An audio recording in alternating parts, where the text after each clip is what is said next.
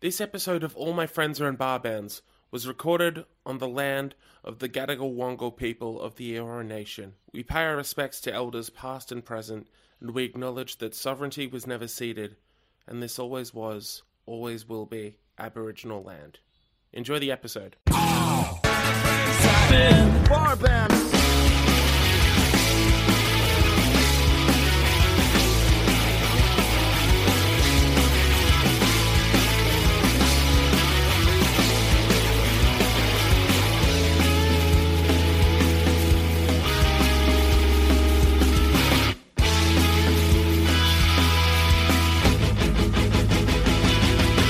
Hey everyone, it's David James Young here for another week of All My Friends Are in Bar Bands. Thank you so, so much for checking this one out. Thank you so much for the continued and ongoing support for this podcast. I really, really, really do appreciate it. I hope things are going well for you. And I really hope you enjoy this week's episode because, god damn, I'm excited about this one. This is a real dream get for me. Uh, today's guests are Charly Bliss. Charly Bliss are a bubble grunge band, I, I think is the term that got thrown around a bit when their first album came out. A mix of bubblegum pop and, and straight up alt rock grunge. And uh, yeah, their debut album Guppy is absolutely one of my favorite albums of the of the whole decade. It's just something that I obsessed over. I think it's a near perfect record. And they put out a really wonderful record earlier this year as well called Young Enough. And in July, they came to Australia for the very first time and they toured in support of that, playing at Splendour in the Grass and also at the Lansdowne in Sydney. I was fortunate enough to be able to get to go to both, and yeah, thanks to Uda over at Inertia, I was able to set this one up and have a chat with Eva and Spencer from the band. And honestly, it was surreal. Like, I was just, I was that excitable the whole goddamn day I was doing it that it just, it never kind of quite set in that it was happening. It's a, it's a weird one like that, but, uh, honestly, like they couldn't have been nicer, and I feel like this one went really, really well. I, I wish we'd gotten a little bit more time, but you know, like uh, I understand they're an international touring band with time restraints and jet lag and all this other shit, so they're busy people, you know. And the fact I got any time with them at all was honestly such a huge deal. So again, huge thank you to Uda and the whole Inertia team for helping to make this one happen. Huge thank you to Eva and Spencer as well. And of course, always, as always, a big thank you to Mr. Adam Buncher for helping out with the editing and sound design of this episode. Much, much appreciated. Won't keep you that much longer, just want to let you know, as per usual, if you're enjoying what you're hearing, uh, it would mean the absolute world if you could head over to Apple Podcasts and leave a review. Five stars obviously would be a big boost and a big help, would get us out to all the right people that we need. We are also available for subscription via Spotify, Stitcher, Apple Podcasts, Google Podcasts, pretty much whatever app you are using. If you type in bar bands, you'll be able to find us and you'll be able to subscribe there. So if you haven't already done that, please do so. Again, much, much appreciated. If you have any friends that are into this sort of thing that otherwise might not know that this show exists, uh, maybe they're a big Charly Bliss fan and would like to know more about them, then this is the avenue to do so. Please send them my way. Uh, would love to hear from them and indeed hear from you. And of course, if you have a couple of dollars lying around, even one, honestly, for as little as one dollar a month, you can help to support this podcast and myself over on Patreon. I'm up on Patreon through all of my creative endeavors. You can support me and keep the keep the lights on over at DJYHQ. So if you are interested and would like to get involved there, consider supporting me on Patreon. Then head over to patreon.com slash David James Young. That's P A T R E O N dot com slash David James Young.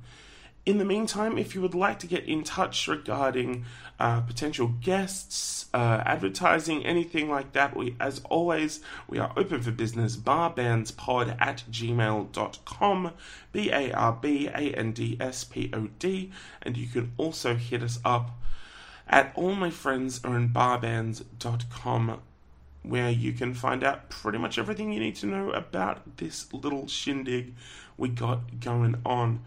So yeah, barbandspod at gmail.com. All my friends are in barbands.com. Those are your destinations. Please get in touch. I would love to hear from you. But in the meantime, let's cross now to my chat with the incredible Charly Bliss.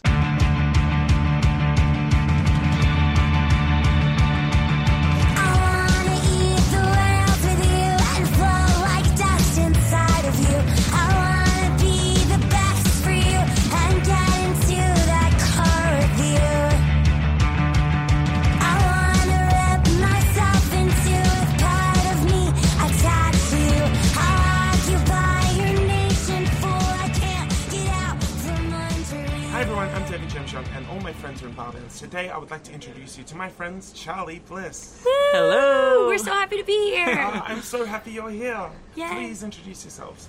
I am Eva Hendricks, and I sing and play guitar in Charly Bliss. My name is Spencer Fox. I play guitar in Charly Bliss. I'm David James Young. All my friends are in bar bands, and sadly, I'm not in Charly Bliss Ugh. yet. Yes. You're an honorary member already. Fantastic. Just based uh, sh- sheerly off of your enthusiasm and great attitude, I feel like you you work well with the group. the group. Wonderful. um, do you got any tambourines lying around? I can Stevie Nicks that shit. Oh, my Oh. gosh, totally. Always room for a tambo. Always room for a tambo, and I have a hard no tambo rule, so this is good. Just Wow. uh, We'll make an personally. exception. Just because I feel like growing up, like I would always see like there, like you know, were so few women in bands, and whenever I would see like a woman in like a cartoon band or something, She'd she would just be like off on like, the the side, holding like shit, wearing yeah. a cute outfit and holding a tambourine. I was like, no, that's bullshit. I'm wearing like I want to be like doing real stuff. Although I will say, just from like the experience of like being in the studio, tambo is no joke. No, it is no joke. Oh, and, no. and the older I've gotten, the more we've done stuff. I'm like, I, maybe it's good that I have that rule because I'm not sure that I could handle Yeah. playing tambourine. Actually, It's a real skill set You, sure. you really notice when it comes off, right? Yeah. It's just like, d- d- fuck. well, also my brother who plays drums in our band, I like went to college for classical percussion, and he like had actual training Right. on like the proper way to play a tambourine, the proper way to use an egg shaker, like Right. auxiliary percussion instruments that you would think like you know like oh a two year old could pick that up and no but it's like no there's a right way and a wrong way and so whenever I do something like that I'm always like Sam's watching yeah, he's gonna and know you I'm watch doing it wrong you watch Sam play tambourine, and you're like, okay, that is That's a how you uh, do it. yeah totally does take skill. Get gotcha. more of a get more of a percussive groove for the next record. Yeah. There you Might go. end up sounding like Tito Puente. Oh, but you know what? Why not? we we're saying like you know I feel like the next record might be like a party record. It might be a party record, Well, All our records are party records. Who am I kidding? but this one might be a tambo heavy. party Yeah. every party. I mean, Bring we're on trying the to say. tambo. I love it. Exactly. it's Wednesday afternoon. We are in Newtown, New South Wales, Australia, and Charly Bliss are here for the first time ever. I am so excited to be actually saying that, like in the present tense. Me too. I'm having Excited like to be hearing it. I'm having like a like a meditation moment of like mindfulness. Like yes, we are here. We are, Like, yeah. We are in whenever because you know we're in a new city every day on tour. Yeah. And I try to in order to like keep myself sane and also to like appreciate where we are. I try to like picture us on like a globe and be like, that's where we are. Yeah. Like that's because they can all bleed together. But like no, the entire time we've been here, I keep just being trying to like picture like okay, there's the giant Pacific Ocean that it took us 15 hours to fly over. We're right there. We're And fucking uh, here. that was not easy yesterday after our 20 hour flight. Oh my uh, we got in at around 7 a.m. Wow. Here, yeah. and uh, We were d- a little delirious. I can only imagine. yeah, we're, we're doing better now. yes, Oh, good to know. Today's a new day. You kind of s- synced up. You figured out what's going on now. I Getting still there. think we were prob- we were probably going to go to bed again really early tonight, but you Yeah. know, we're but you know, we we all made it to at least 8:30 p.m. last night. Which is and that huge. felt Yeah. that felt good. Well done. Thank Good you. hustle. I'd say so. yeah. Sometimes I can't even make it to 8:30 in New York where we live. So I'm like, it's a good thing. Feet, good. feet across the globe. Okay. Headline shows it's just like says here it starts at 4.30. Oh my god. You don't that even would be know, our dude. Dream. That would be our dream. If we have a set time that is like 10:30 p.m., we're like, "Are you kidding me?" We're like, this is not are in we our gonna contract. Stay awake that late? Like, no. We like we are so thrilled when like our set time is like nine fifteen. Oh man. And you know what? I think that's when everyone wants shows to be. Sure. I don't think I really want. I don't really know anyone who's like no when a show. Like I think there are a few times like when. Especially when we were starting out, I feel like this is a new trend in music that people realize that no one wants to go to a late show. Yeah, there's like a silly notion that like rock and roll, like we need to go all night, baby. Like show starts at 1 a.m. But like, I don't think anyone's ever liked that. I think it was just like trying to lean into the curve of being You are, like, you're much younger. oh for like- sure. I don't know though. Like we're 25. I mean, pretty like young. we're pretty young, or maybe we're not young anymore. Maybe we've, maybe we've crossed over. We're a bunch of Even old when I was fogies. 18, I Yeah. feel like I would hear like something started at midnight, and I'd be like, no. Oh, Bad at being young. Now, Spencer, this is the first time we are speaking, but Eva, this is the second time that we are speaking. We- It is. You're one of my friends from the phone? Yes. Oh my Aw. god! No, that's True so story. cool. So I interviewed you for Junkee here in Australia. Yes, that was a wonderful interview. Thank you. Oh, I'm. So, oh my god! I feel like I need to hug you now. We're old friends. We're old friends. Go way back. We go way back. Exactly. Um, so, with that, I would like to uh, open by starting with you, Spencer. Yeah, of course. I begin these by tracing back the initial interest in music, specifically where it changed from being something that maybe you were watching on TV, listening to on the radio, etc., to being like, this is what I want to do. I want to sing, I want to play guitar, I want to be in a band, all that sort of thing. Like, was there any kind of particular switch on moment for you where it's just like, yeah, that's that's what I'm gonna do? Well, I mean, I've been playing music for a really long time. Dan, who plays bass in the band, is somebody that I met at uh, summer camp when I was 10 years old. And I've been, yeah, so playing music with Dan for, you know, close to 16 years now. So it's always been a big part of my life, but I don't think I realized that it was even an option for me career wise until this band started, just Yeah. because it's something that's really hard to grasp because it's something that you're constantly taught is such a pipe dream and mm. it's so, you know, it, it's just intangible. But I think as soon as we really got started as a band, the relationship that the four of us had is what made it seem like it was actually in our grasps. And it's just like the way we collaborate and the way we have each other's backs is something that kind of like makes me feel like we could kind of do anything, whether it was music or I don't know, whatever. It's just like I feel like that level of synergy is like kind of a weird word, but it, Yeah. it really it does feel like that, like the four of us creating one larger whole. Um, it's what made it feel like not just some silly dream or something. Yeah.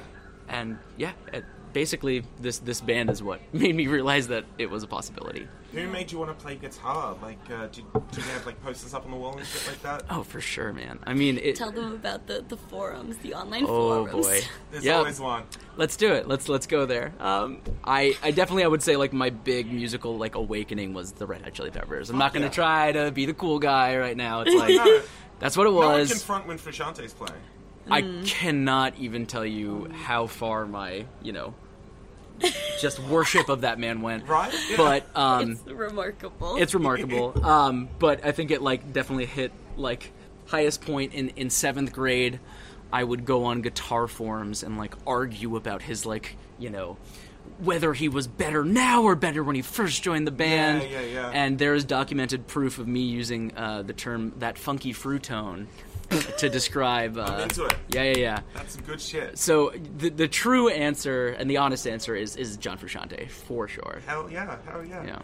Eva, what about you? Uh, how did music kind of factor in for, for you and your brother growing up? Our parents are super. They're huge music lovers, and so I grew yeah. up with music all around, uh, and as did Sam. And I just have so many memories of us dancing in our living room and like listening to the Beatles with our parents and stuff, and uh, and then like David Bowie and the Talking Heads and stuff. I started out doing musical theater, and that was really like my big. Uh, that was my life for until I was 17 or so, 16 or right. 17. I really spent my whole life thinking that's what I was going to do forever. I never loved musical theater in the way that I love just music in general, and I think Right, that yeah. that was an important distinction for me to come to terms with as I got older and started to consider where I wanted to go for like higher education. I I think the kids that I did musical theater with who you know had spent just as much of their lives doing it but decided they were going to pursue it for a career would go home and like listen to Sondheim and like listen Yeah. to Broadway musicals and I just I love that stuff. I just never had that type of relationship with it. And I slowly started uh, while I was in high school I started singing jingles for commercials and spending more time like in the studio and I loved that and basically like my one day I was in the studio working on jingles and the people who ran the company I worked for were like have you ever written a song before? And do you think you could? And i was like no. And my mom like poked me in the ribs and she was like lie she was like say yes. She was like tell them you can. I bet you can. Uh, and and like right around that time i had just met spencer and and he kind of was just i mean the most like magically encouraging friend I could have ever asked for at that time in my life. You, I feel like you know I knew so many dudes who were musicians who like you know all of my guy friends were always like starting and you know ending bands and uh, Starting and very quickly ending bands. Yeah, them. exactly. And I was always like you know I would take up like all the courage I possibly could muster and be like. Could I could I be in it? Like could I join? And they would always be like, Yeah, maybe. Like I don't know. Like whatever. And Spencer was like the only one of my friends who was like he he like basically one day was just like I bet that you've been secretly writing songs and I want to work on them with you and I like let's start a band. It would be so fun.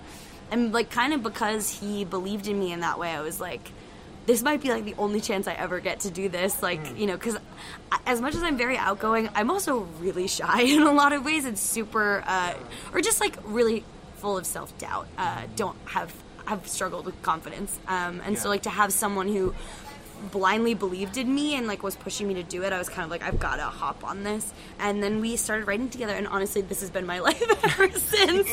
Somehow um, and you know the reason i believe that we could do it i have to give credit to our parents who just once again also blindly have believed in us uh, for the past eight years that we've been doing this and have just always like i'm full of more doubt about like how viable this is as a career than they are. Every time i go to them and i'm like but but what am I building? I'm 25. Like I don't have like a retirement plan. Whatever. They're like, don't worry. It's so good. You're crushing it. Just keep moving. We're so proud of you. And like that, uh, their like encouragement has you know made me believe that someday we'll have money. but you know what? Fuck it. We're here in fucking Australia. I You're never thought. right. I never thought we would be here. I never thought I would ever be here as a person, let alone like you know, uh, with my bandmates Yeah. and here like as a job. Like that's a dream come Listen, true. I and like need so, to- we must yeah. be doing something right. I need to like strategically budget myself every time I want to buy the hummus I want. Yeah. But but but Here we are, around the world. Australia. Yeah. So And when you can get somebody hummus on the rider if you want to. And we certainly do every day. Every night. Every and when it's Sabra, you- I walk into the production manager's office and I scream at them. Honestly, we had so much bad hummus on this last tour that Sabra is like a god. Yeah, to rough me. a rough hummus tour. rough hummus tour. If you like, if you like give a blo- me a blood test, it would just like half of it would just be like hummus. It would just be yeah. Be like, the just be like- tahini count is uh, shockingly high. this is just all pita chips. I don't. Uh, what's going on? Oh goodness!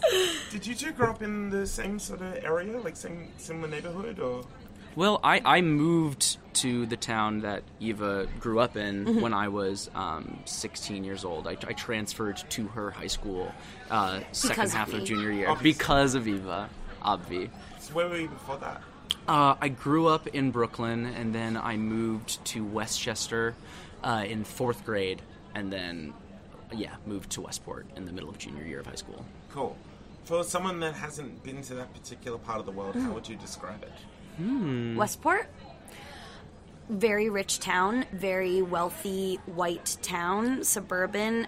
It's funny because I feel like all of us kind of like ended up there by accident, which always creates like a funny way of growing up, very much akin to like every movie about high school underdogs. Uh, but it, it, it felt that way. And looking back, like you know, we grew up with kids who like drove like Lamborghinis to high, to high school, and like Yeah, wow. and my family initially moved there because our parents uh, lost all their money and had to move in with our rich grandparents. Yeah, right. So, or not rich, but like they had money. Comparatively, Uh, they- yeah. comparatively to my poor artist parents, yes. So we kind of like ended up there by accident, and it's yeah. I mean, it's a it, it, now that I don't live there anymore. I feel like it's a wonderful place to go visit. It feels Right. kind of like going on vacation because it's like a beach town, uh, but as with everyone in any high school scenario, by the time you know we were leaving high school, I was like, "Gotta get out of here! Get out of this town. This place sucks." And you know, there's like anywhere to grow up. There's wonderful things that I don't take for granted at all. Like incredible school system, super competitive place to grow up. Um, I will say that. Yeah, it was like, and I, and now that I look back, I'm like, I think that factors in so much to our work ethic as a band. Is just that we grew up in a crazy, crazy competitive environment. Um, but then also like anxiety probably also comes from that too. My crippling, crushing anxiety that I try to live through. Uh, so you know, good and bad to everything. Yeah.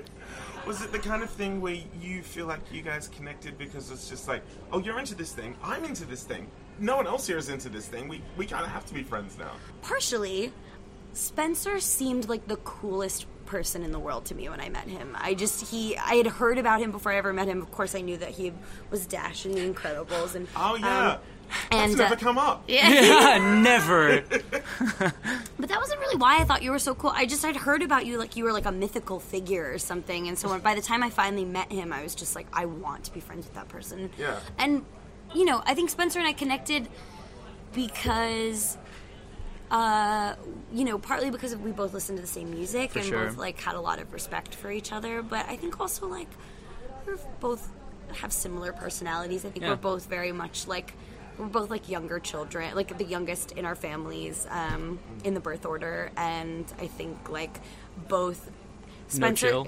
no chill. Yeah, we're both really like neurotic, and I think too we're both very like um, empathetic people. Like Spencer has been like one of my closest friends my whole life, and like has seen me at my absolute best and my absolute worst. And like I've literally gotten drunk and blown my nose into his hand at a party, uh, and because I was crying and like barfing, and uh, and he still loved me and came over the next morning and like brought me milkshakes. So you know. I and I hope that I've been as good of a friend to him as he's been to me. yeah. Uh, but yeah, we're like, you know, I think there's like a lot of people you meet who are like surface level friends, and I think like Spencer and I are both people who have like very little interest in having like surface level friends. We're very like ride or die. Ride or die. Yeah. Oh yeah. So were either you in bands before Charly Bliss, or were you like performing live or anything like that? You were. Oh man, I was in so many stupid bands. I was in. s- I my musical like history leading up to this band is just a tragedy. like if if you were to like mark my musical progression, it's it makes no logical sense that I ended up here. You've been like, okay, this kid went into like investment banking or something and like burned all of his instruments. I was in a lot of bands who would like the the like real like mode of operation was like, dude, we're gonna meet up after school. We're gonna smoke weed and we are going to jam and it is going to be amazing. And I was jamming. I was the odd man out who would just be like high and terrified and like being like everyone is looking at me. I sound like shit, and everyone else would be like vibing out, like loving it. See, and would, that's what we mean when we say we both have no chill. Like we, like other people could jam, we can't jam. We'd Can't like, do it. What is the end game? What are we trying to create? Like, why can't I can't? Just, what's the point of just sitting here and noodling? Like, what are we making? Listen, Like, I think I have ruined a lot of possible uh, musicians' careers by jamming with them. If you have jammed with me, you say to yourself, "I am never picking up an instrument ever again." Yeah, it's not working out. yeah, yeah, yeah, yeah. Nope, that's the last time I ever do that. Can't jam, can't jam. So that was that was my experience, and then I Charlie I Bliss doesn't jam ever. met people who actually wanted to write songs and figured it out. yeah. We combine all of our neuroses and oh God, we are like neurotic Voltron. It's becomes one just worrisome brain that is just vibrating with nervous yeah, energy. But then, then we make something, and something is good because we've made sure we thought of every way in which it could be bad. Yep. and, and a lot of those times, it those things happen. yeah. Because I feel like we will them those awful things to happen to us by thinking about them for hours on end. Yeah, probably. So, Eva, you were only like performing in terms of like doing musicals and stuff like that. yes, I was also in a gospel choir, um, Oh. and uh, yeah, I'm trying to think. That was, the, but yes, musical theater was like my life. But yeah, I, I sang in a gospel choir because my parents wanted me to. That's very wholesome. What roles Yes. were you landing in these musicals? I everything you could think of. I was Sandy in Grease. I was Adelaide in Guys and Dolls. I was uh, in uh, Little Shop of Horrors. I was Audrey. I was Maureen in Rent. I was uh, Guys and Dolls. Did you say that one already? Adelaide. Yeah. Um, trying to think if I missed any. I was in Brighton Beach Memoirs. Uh, Oh. Fulfilled my life dream of being like an old Jewish mother. uh, and like, uh, yeah, no, I, I, I really, I did it all. Amazing. so, Spencer, when and where was the first time you performed in front of people? Interesting. Well, I mean, I did. I did. The the camp that me and Dan went to was like a performing arts camp, so I was in like a few plays and, and stuff like that. But the the one that really sticks out is uh, when me and Dan were both 11 years old. We uh, did a Green Day cover. Mm-hmm. Fuck We yes. covered uh, "Hitchin' a Ride," which is one of the uh, you know doesn't get the attention it deserves. No way, so great great song. Uh, but yeah, we played that when I guess we were, I was 11, Dan was 12, and that was the first time that I like felt like real adrenaline. I think in my life, it was it was incredible. Good shit. Yeah, man. So, moving forward, when and where was the first Charly Bliss show? Oh no.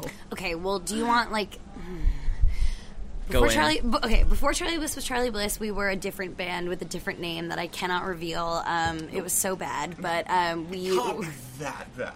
It's pretty atrocious. I had like three rosés. I'm not going to be very good at keeping secrets. Listen, we were a folk band. Um, we sounded like we made music that was designed to be played in Starbucks. Oh, wow. So, like, and we, kind of yeah, thing. If you threw we a were Frappuccino called, at a We were appropriately called Sweet Nothing. Ooh, Um, wow. And uh, Wow. And uh, we, yeah, that's I spilled the tea there Damn. because I got distracted Damn. by those people Spilled being dicks to us. I, yeah, I, I spilled the frappuccino all over the mic. Uh, um, no, um, we, you know, it wasn't good. But we wasn't okay. good. But our first show. So our first show as basically the reason we were able to start the Spencer and I started writing songs together, but then I made like a sudden left turn. I thought I was going to pursue musical theater in college, but I ended up deciding I didn't want to do that. Auditioned for a program at NYU that was like music business production performance, um, and I got in. All of the kids who got into the program all had like albums out already Yeah. and like had been like playing shows and I was like I'm a f- I had like major imposter syndrome. I was just like I'm going to get there and people are going to think I'm total phony and like I don't deserve to be here.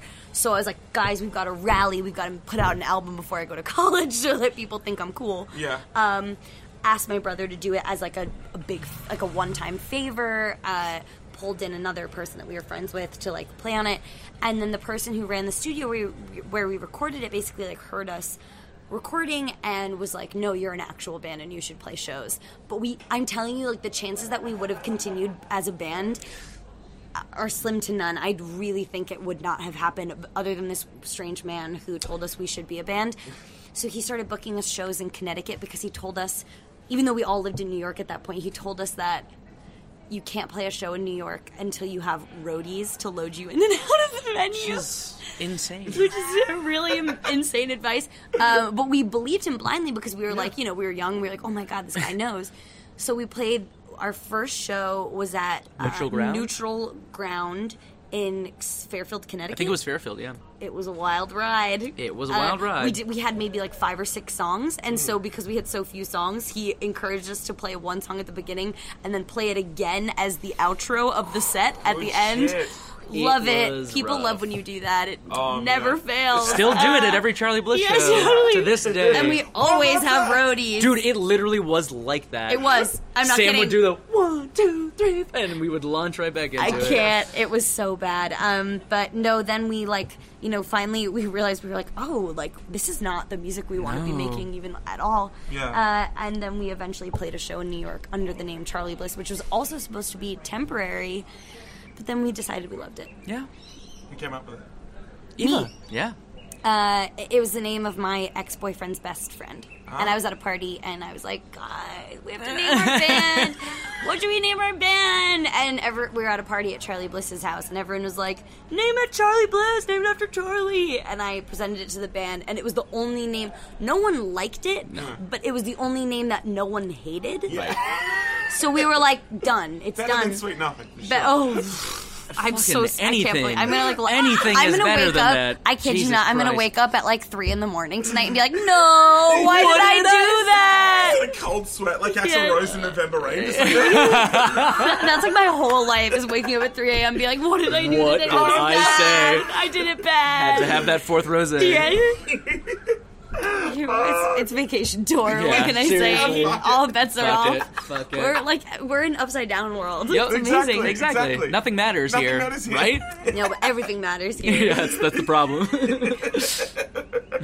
When, when, and where was the first time you went out uh, touring? Like uh, going and playing outside of your immediate hometown? It was so pure. Um, this is like one of my favorite stories. Basically, like I had a professor in college who was so wonderful. His name is Errol. He basically just believed in our band uh, when he had no reason to, Yeah. um, and really was just like a really encouraging force in our, our lives uh, and basically came to me one day and was like what the fuck are you doing this summer he was like you should be touring and i was like how do you tour and he was like pick a place you want to go and just like book shows there and then like make it happen that's that easy and i was like because you know when you hear about touring it's like oh touring it sounds so yeah, like yeah.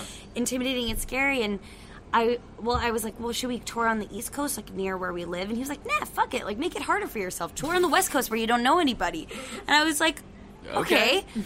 so I had this idea. I was like, I don't know where to start because we didn't have a booking agent or like anybody. We didn't have a manager. We didn't have anybody.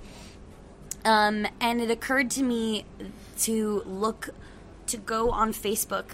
And you know how you can like load more pages and go Yeah. all the way back in someone's Facebook history. I just I just went as far back as I could in the Facebook history of all of our favorite bands who were like kind you know bigger than us but not Yeah. so, not like Not you know they weren't like yeah. you know The Red Hot Chili or Peppers. anything. Yeah, yeah, yeah. um, and looked as far back as I could on their touring schedule to see what venues they played when they went on tour. Picked those venues and just emailed them relentlessly if I could find an email address, and then asked them if we could play there.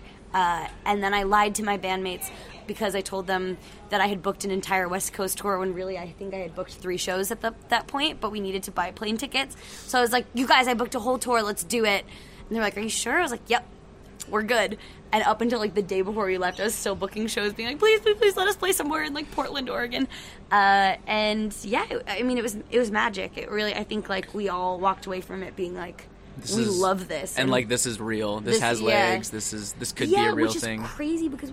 I mean, we were playing places where we knew nobody, uh, and and you know there were some shows that were total failures, but there wasn't one show where there was nobody there, you Nope. know, And- and that's pretty amazing. Like At that level, that is, a, you know, it's a huge feat. we had no music out. I mean, like, um, or I guess Soft Serve Soft had Serve had just, just come come out, out. yeah. no one knew who the fuck we were, but um, it it was cool, and I think I think it kind of instilled this sense of confidence of like, all it takes to be in a band that does something that is so official, like touring, is to just like go and book yourself a tour, uh, which kind of changed everything for us. Absolutely. We were like, oh, all we have to do is just like decide we're going to do it and then do it.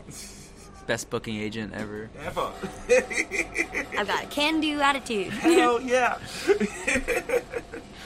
Were you surprised by the reaction to Guppy and then, you know, the kind of momentum that came from that where it's just like, oh shit, okay, well, I guess we're going to be on the road for the foreseeable future. it's it's hard to explain with you know with Guppy.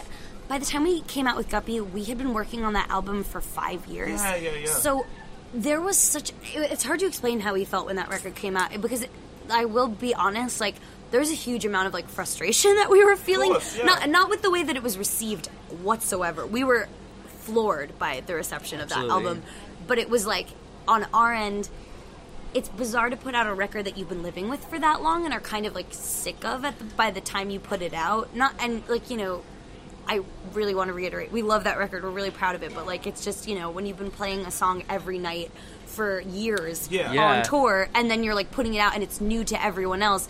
It's different. It just Right. doesn't feel so like you know. It was hard to tell like what was just like the release of tension and like Yeah. you know what I mean, and what was like actually, you know, the hard work paying off. It Yes. was hard to differentiate Well between the two, but I think that record did so much for us, and we Oh wanted, my and God, we just wanted it to do that so so badly. we needed it. We Yeah. were like so we were so like down in the dumps, and I think like feeling like oh will anything ever happen?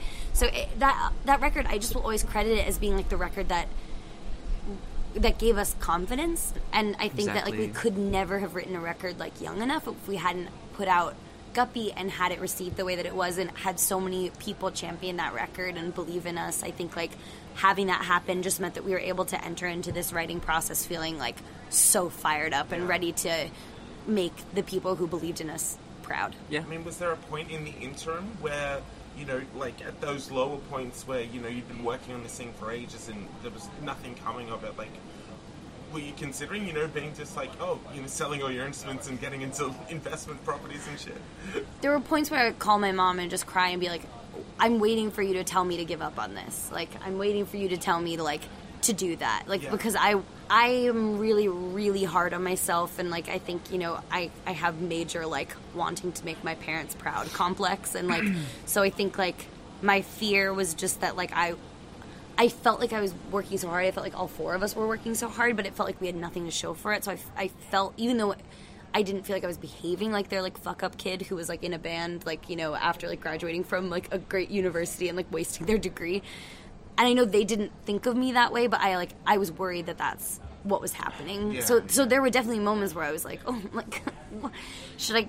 Not. I don't think we ever got close to giving up, but it No. did. It did just feel like there were moments where it felt like It's like, when are is we this doing going to something stop? really Right. wrong and like what could we do to make this better uh, that we're not doing because it, fe- it didn't it didn't feel like we were being lazy or something it was like we were working so hard but we were We're- are we missing something? yeah Like, yeah what yeah is- yeah it was like what's eluding us right now but no then once that album came out i think it was just like a huge relief and so cathartic to like be like okay we aren't crazy for basing our lives around this is really how it, it was very validating it was just like okay like we aren't you know we aren't fuck ups We're not like, insane. yeah, we're not insane. Like, okay, there's this. a reason to believe in this. There's a reason to keep going. I felt, and I, I'm sure you felt this way too. I felt so differently coming into writing Young Enough than Oh I did God, yeah. going into writing Guppy, and that was because of the reception of Guppy. So super Absolute- grateful absolutely. and and yeah, surprised in a lot of ways, but also like you know validated. Like we believed in it, so it's like it wasn't like you know we were shocked that anyone else liked it. We were just like, oh, thank God we're not crazy. Exactly. Like, yeah. When you're young, you a lot of uh, you know young impressionable musicians or aspiring musicians at least will uh, you know have those kind of like rock band biopic moments that they'll see happen to other bands, and you know that it'll be like, oh, this is the we've made it moment, you know, and it's it's such a far fetched concept, but I feel like every musician in their own way has one. Is there a point? like over the last couple of years in particular where you've gotten to play somewhere, gotten to meet someone, gotten to, you know, perform at a particular festival or anything like that that's felt like, you know, that point in the biopic, it's just like, fuck, we've done it, we've made it. You know what I always say? Like, my greatest goal for us as a band is just that, like, by the time we reach whatever level of success that is our dream, that we already have a new dream for what our, you know, our Yeah. level of success could be. And I can only explain it by saying that, like, absolutely yes, I can think of like 30 times that that's happened in the past, like, six months even. But I feel so grateful that, like, that point just keeps moving, that, like, you know, that Yeah. goal point uh, it just keeps moving. But if I had to pick one in most recent memory, I have to, without a doubt, say that we just recently played Radio City Music Hall in New York, shit, um, yeah. opening for CHVRCHES, and they. I feel like I- like I just felt like we were floating the whole time we were playing. It was just like, man, like and and also the combination of the fact that like we played that show and you know opening slots are very different than headlining your own shows but like you know it it felt good and it felt it didn't feel like we were the the best thing about that was that you know we were playing this massive legendary stage and I don't feel like we felt like dwarfed by it No. it felt like we were like like that It we like good, came it into our own on it and like and it felt like we were like I, I had like the moment of like we were like we are absolutely doing we are totally meant to be doing and it was really wonderful and validating. But then also the next night we played like the final headlining show of our most recent tour in the Yeah. US at Bowery Ballroom and you know New York is obviously where we are from and where we live and like that show was super sold out and packed and like you know partly packed with like family and friends but you know and then also a super supportive crowd and like any anytime I look out into the audience and I see people like singing along to our music and losing it to our music and feeling it and connecting with it and feeling like you know it means something to them that that is like the biggest dream come true that we can make music that people could connect to on that level For sure, for sure.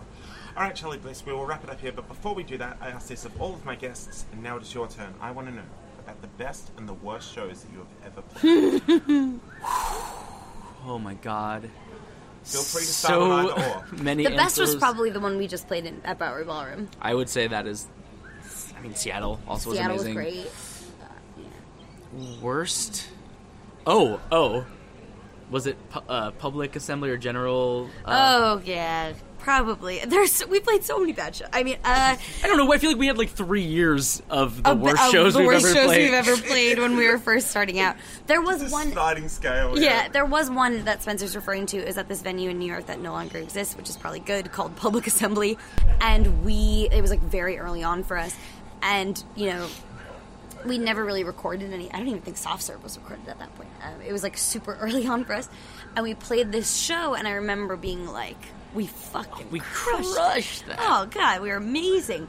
And the next day, like we all went home. It was like a major holiday in the U.S. and we went home. And my brother Sam came up to me, and I guess like at- the show they offered this thing where they would like record the show off the board and give you a CD of the show that you just played. yeah. And and Sam just came up to me and he was like, "While you're driving in your car today, uh, listen to this." I was like, "Why? Is it really good?" I was like, "Is it amazing?" He was like, "Just listen to it." And I listened to it and I was like, "Oh God!" It was like a we cold shower. suck." I was like, "We're so bad," but also an amazing thing for us because I think Wake you know, up call, like, baby. wake up Yeah. call of like. Whew. It's, sometimes it's painful to listen to yourself back. Like I hate even like hearing recordings of myself like speak. Um, but but listen to this. yeah, totally. I won't listen to this. No, um, but I think you know, at a certain point, if you're like, if you want to get better as a band, you kind of have to treat it like you're like.